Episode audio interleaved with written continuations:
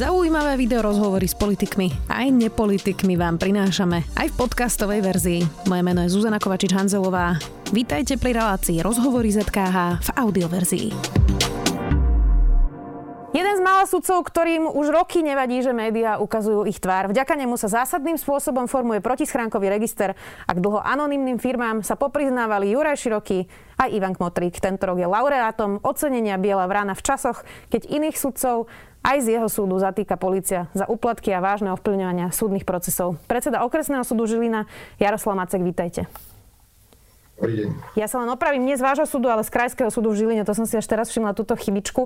Pán predseda, vy ste teda dostali ocenenie Biela vrana v čase, keď na spomínanom Krajskom súde u vás v Žiline prebiehal už druhý záťah NAKY. Priamo na súde zobrali bývalú predsedničku Krajského súdu v Žiline Evu Kyselovú a bývalú súdkyňu Máriu Urbanovú. To je dosť veľký kontrast u vás v Žiline medzi sudcami, alebo sa milím? No, tak eh, v tej prvej akcii septembri minulého roka sa to dotklo aj nášho súdu, z čoho je mi teda veľmi smutno. Um, um, viedlo to aj k nejakým takým mojim úvahám, ako ďalej. Nakoniec som si povedal, že nemôžem so sviečkou svietiť pri všetkých zamestnancoch súdu a e, chcem nejaké veci dotiahnuť do konca aj v súvislosti s protiskránkovým registrom, takže samozrejme ma to mrzí a ja som z toho smutný. Veľa sa hovorí už mesiace, možno vlastne už roky o tom, že sudcovia už predtým vedeli medzi sebou, že kto je kto, že na súdoch je jasné, kto má aké renome, u koho sa dá niečo vybaviť, u koho sa nedá vybaviť vôbec nič. Že viete, keď má niekto neštandardné rozsudky medzi svojimi kolegami. Teraz už to vidíme napísané v tríme, ale aj vo výpovediach niektorých ľudí. Je to, pán sudca, tak, že ste tieto veci nie vy konkrétne, ale myslím medzi sudcami navzájom o sebe vedeli, len sa to tak nejako v tichosti stále plížilo? Každý si budujeme nejakú svoju povesť. E, nakoniec aj vy si to ako novinári viete, viete zistiť. Vidno to, vidno to vo vašich článkoch. E, naše rozhodnutie sa zverejňujú, takže ten, kto, ten, kto e, podrobne sleduje scénu, tak si vie urobiť nejaký obraz, že či to rozhodnutie, ktoré bolo vydané, či to logicky sedí, či je to, či je to dobre odôvodnené, či máte nejaké pochybnosti o tom, o tom, o tom rozhodnutí. Preto som aj ja zvolil tú taktiku, e, alebo taktiku, ako to nazvať, pri protiskranníkovom registri, že sa snažím vždy všetko podrobne, čo najlepšie zdôvodniť a urobiť to čo najotvorenejšie. Tak ako ste, tak ako ste spomínali, že nie je problém uh, ukázať tvár, tak uh, uh, ja razím uh, tú filozofiu, že ukážeme toho uh, čo najviac, aby neboli žiadne pochybnosti. Uh, a potom, keď vám niekto ako novinárke možno bude hovoriť, že aha, Macek urobil niečo, čo je divné, tak sa na tomu nebudete veriť, lebo, sa, sa, lebo, lebo tie rozhodnutia sledujete, vidíte, že to má hlavu a petu a že tam, že tam nie je nič podivné. Uh, ale asi nie je v ľudských silách sledovať rozhodovaciu činnosť všetkých kolegov. Uh, ak, som, ak som predseda súdu, na ktorom je, dajme tomu, 37 súdcov, uh, tak to nedokážete jednoducho popri svojej inej práci uh, všetko, všetko usledovať.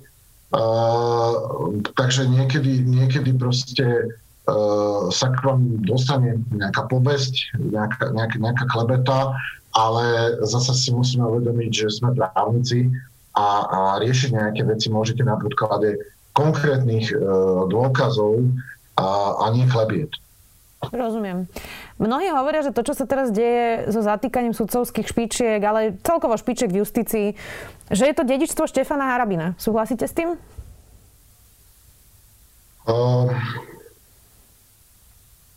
možno takto by som to priamo neformuloval. Ja by som skôr povedal to, že a v tom súdnictvo, súdnictvo odráža len stav spoločnosti, aká je. A povedal by som, že ešte s ďaleko väčším oneskorením, s dosť veľkým oneskorením. treba si uvedomiť, že sudca, keď vstúpi do systému, tak je tam 40 rokov. A e, tie mechanizmy, ako ten sudca ide von e, z, z sudcovského stavu, sú veľmi pomalé. Dalo by sa povedať, že proste to, to súdnictvo konzervuje stav spoločnosti smerom do minulosti, že ak sa aj v spoločnosti urobí nejaký posun, tak súdnictvo to vždy príde až s nejakým časovým odstupom a ten časový odstup je často veľmi výrazný.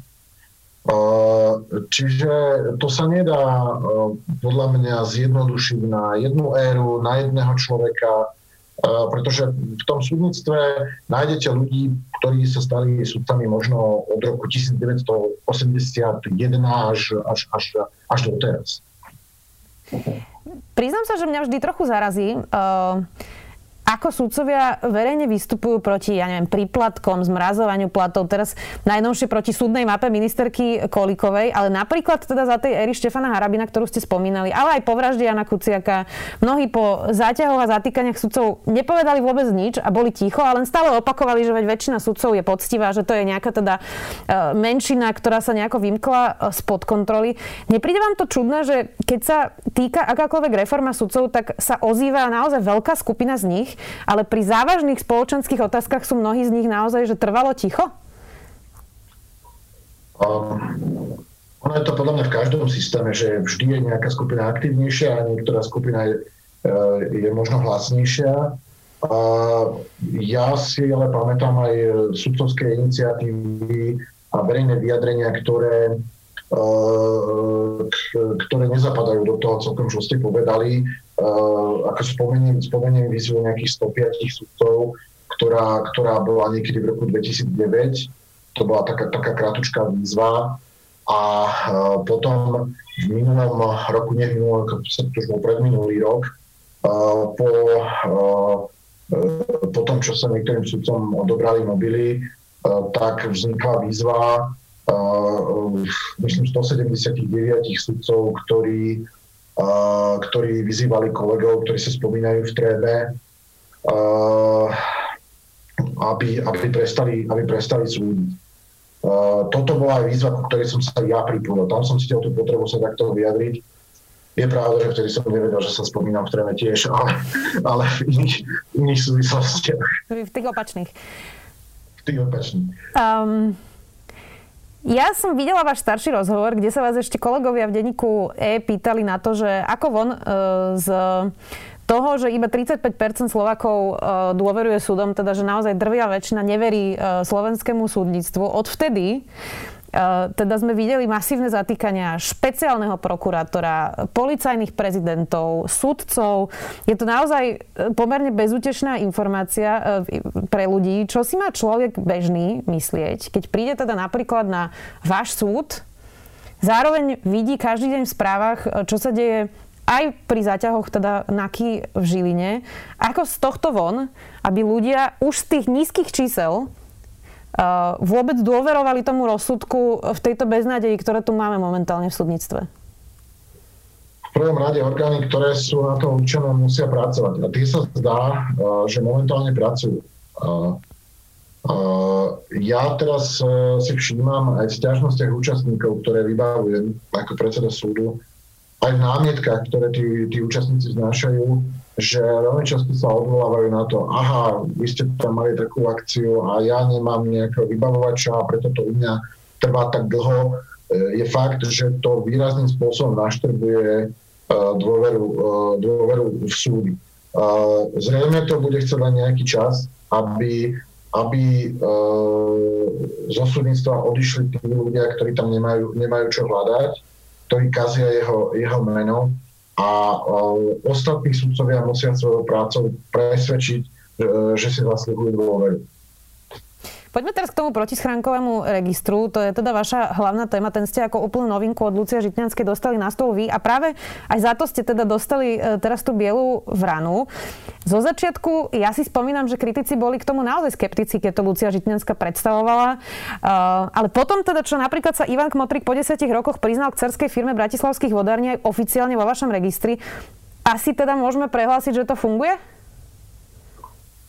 Um, Myslím si, že to funguje, pretože e, minimálne niektoré prípady, nechcem ich rozoberať e, konkrétne, mali psychologický účinok na podnikateľskú verejnosť takú, že ľudia usúdili, aha, tak tam to funguje, tam treba radšej hovoriť pravdu a radšej zapísať skutočných vlastníkov tak, ako, ako, ako sú a, a tam, to, tam to berú vážne. Čiže myslím si, že áno. áno je to, ja, ja to tak nemám. Ale na druhej strane tiež hovorím, že toto celé bolo možné len vďaka tomu tiež, že e, mnohé iné orgány práva proste zlyhávali a potom to tak kontrastne vyniklo, že e, keby možno tieto záťahy NAKY a práca orgánov činných trestnom konaní prebiehala skôr, tak možno by sme ani my na našom protiskránkovom súde e, nevyzerali až tak kontrastne ja si stále myslím, že robíme si len svoju robotu tak, ako, ako zákon káže. To je všetko. Transparency Slovensko napísalo v júni e, článok Proti schránkovému súdu chýbajú ľudia. Dodnes má na agendu pridelených len dvoch sudcov na čiastočný úvezok. Zároveň písali, že firmy Ivana Kmotrika po vašom rozhodnutí zautočili na váš súd a podali trestné oznámenie za zneužitie právomoci verejného činiteľa a za poškodzovanie cudzích práv. Zasypali 8 sťažnosťami aj ústavný súd. Ako nepríjemné sú pre vašich ľudí aj pre vás na súde tieto útoky? Nechcel by som to redukovať na, na, na nejaký prípad alebo na konkrétny prípad. Uh, a nechcel by som sa vyjadrovať ani konkrétnym kauzom. Ale vo všeobecnosti poviem, že uh, s tým proste musíme rátať, že to takto bude, že uh, nedá sa vyhovieť každému, že niektoré naše rozhodnutia budú proste nepríjemné pre e, niektorých účastníkov a tí budú celkom logicky hľadať nejaký priestor, ako to zvrátiť. Je to samozrejme niečo, čo nás potom unavuje, bere nám čas a bere nám energiu, ktorú sme mohli vynaložiť niekde inde, ale v zásade tiež rešpektujem právo e, všetkých účastníkov, aby využili všetky dostupné právne prostriedky, E, na to, aby si ochránili svoje práva, povedzme aj e, stiažnosťami na, na ústavnom e, súde. Tam tie stiažnosti podalo už viac subjektov a viaceré z nich už boli, boli po, poodmietané ústavným súdom. Samozrejme, vždy si k tomu musím sadnúť, vždy potrebujem napísať k tomu vyjadrenia, a nejako argumentovať. Čo si ja osobne myslím, že čo je cez čiaru, ale to je taký môj hodnotiaci úsudok, je keď sú voči nám používané nejaké diskreditačné metódy vo forme, vo, forme anonimov alebo trestných oznámení. To sú, myslím, že sú, že sú, uh, že sú veci cez čiaru, alebo aj trestné právo by malo byť už podľa starej poučky ultima ratio. Malo byť tým posledným prostriedkom riešenia sporov, problémov a ak, ak niekto používa túto metódu, tak to už si myslím, že to už je cez čiaru. Konkrétne inak pri tom Ivanovi Kmotrikovi, ja keď rozumiem, že nemôžete sa k tomu konkrétne vyjadrovať, tak na tie pojednávania sme aj s kolegom Valčekom chodili do Žiliny osobne. Ja si pamätám, že vy ste ho teda predvolali a Ivan Kmotrik starší sa nedostavil a doručil vtedy pn a vy ste povedali výrok, budem ho len parafrazovať, lebo nemám presný citát. Doteraz mi to utkvelo v pamäti. Povedali ste, že zdá sa, že protischránkový register e, spôsobil vyššiu chorobnosť podnikateľov. Stáva sa vám to, že doručujú PNky pri konaniach práve pri tomto protischránkovom registri? No aj, uh, deje, sa to, deje sa to aj v, uh, v rámci bežných konaní, nielen v protischránkovom v konaní protischránkového registra a uh, v legislatíve sa hľadalo riešenie, ako to vyriešiť. Uh, nejaké úpravy procesné v tomto smere už prebehli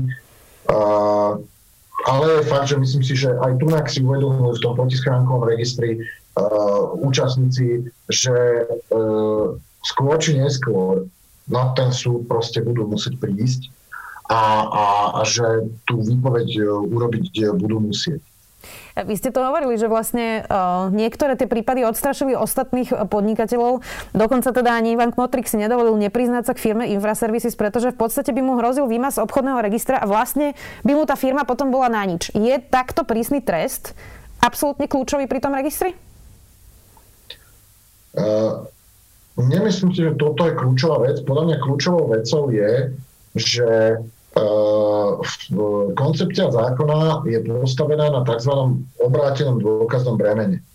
Zjednodušene povedané, ten účastník, spoločnosť, ktorá je zapísaná v registri, musí produkovať dôkazy, musí presvedčiť súd, že to, čo je v registri zapísané, je skutočne pravda. Ak sa mu to, ak to neurobí, tak, e, alebo ak sa mu to nepodarí, tak nesie následok v podobe, v podobe výmazu. Ale podľa mňa kľúčové je to dôk, obratenie dôkazné bremeno. Lebo e, na tomto je podľa mňa postavený úspech toho, toho, toho zákona, pretože keby sme to urobili opačne, to znamená, že súd musí zisťovať, hľadať, dopátrať sa niekde na kajmanok, e, kto je, kto je vlastník, tak súd by na to nemal jednoducho prostriedky. Ako to skutočne zo pár dievčat a chlapcov zo Žiliny nemá šancu uh, zistiť. Ale keď to otočíme, ako sme to otočili v tom zákone, tak uh, práve k nám na stôl sa musia dostávať dôkazy o tom, kto je za to spoločnosťou a musia byť presvedčiví. To je podľa mňa kľúčová vlastnosť toho, toho zákona. Ja som to hovorila na začiatku. Vy ste jeden z mála sudcov, ktorí ukazujú už dlhšie svoju tvár a nemajú s tým žiadny problém. Dávajú rozhovory, aj teda vyjadrenia médiám. Hovoríte o svojich rozsudkoch a vysvetľujete ich. Prečo myslíte, že ste v tom tak osamotení, keď všetci hovoria, že by to bol jeden zo spôsobov, ako opäť trochu prinavrátiť dôveru e, v súdy, že aby súdcovia po tom, čo rozhodnú, tak nie iba napísali rozsudok tou právnou rečou, ale normálne e, ľuďom vysvetlili, prečo rozhodli, ako rozhodli? No, zde nám chýba aj nejaký mediálny tréning a schopnosť, e, schopnosť rozhodnutia presvedčivo vysvetľovať možno máme mnohí obavy postaviť sa pred kamerou a pred ľudí. Pre mňa to možno eh, je jednoduchšie preto, lebo eh, dlhé roky prednášam a eh, priznám sa, že keď som prvýkrát prišiel pred prednáškovú sálu, v ktorej bolo 100 študentov, tak sa mi troška zatriasli kolena a hovorím si preboha, čo tu ja robím. Ale tým neustálým tréningom a a opakovaním uh, tej prednáškovej aktivity uh, som predtým strátil nejakú bázeň a naučil som sa s tým žiť. Uh, je fakt, že toto mnohým sudcom chýba a veľmi často sa ma dopytujú ľudia, že potrebovala by trieda túto z gymnázia ísť sa pozrieť na, na nejaké pojednávanie v rámci nejakého predmetu a ja neviem zohnať sudcov, ktorí by boli ochotní tú triedu zobrať do pojednácej miestnosti, lebo majú ostých e, a, a, a, bo, a boja sa. Hoci práve pri tomto povolaní by malo byť úplne prirodzenou zložkou e, fungovania sudcu, že som schopný zniesť verejnosť a som schopný pred ňou vystupovať a nemalo by ma to nejako vyrušovať. Ale je to možno aj vec toho tréningu. Vy ste v decembri dostali aj cenu Jana Kuciaka za transparentnosť od americkej ambasády, tiež za protischránkový register, teraz Biela vrana. Máte pocit, že stojíte v priamom kontraste s tými, ktorých napríklad pozatýkali? Čo sa stalo, že rovnaká práca, často rovnaké vzdelanie a tak rôzne cesty e, sudcov? Každý si volíme svoju cestu, každý v nejakom momente robíme rozhodnutia a niekto ich urobí zle, niekto ich urobí dobre. Uh, ja som pri protischránkovom registri tiež už na začiatku povedal a budem to opakovať, že chcem, aby tie rozhodnutia boli presvedčivé a aby som sa nemusel hambiť pred celým Slovenskom a pred celým svetom, uh, keď bude niekto čítať moje rozhodnutie a bude, a, a bude tam treba vidieť to, že som z čierneho že by som z čierneho urobil biele, alebo naopak. Uh, je to vec podľa mňa každého osobného nastavenia. Tak vám ďakujem veľmi pekne za rozhovor, predseda okresného súdu v Žiline a laureát Bielej vrany, Jaroslav Mácek, ďaká. Ďakujem pekne ja. Počúvali ste podcastovú verziu relácie Rozhovory ZKH. Už tradične nás nájdete na streamovacích službách, vo vašich domácich asistentoch, na Sme.sk, v sekcii Sme video a samozrejme aj na našom YouTube kanáli Denníka Sme. Ďakujeme.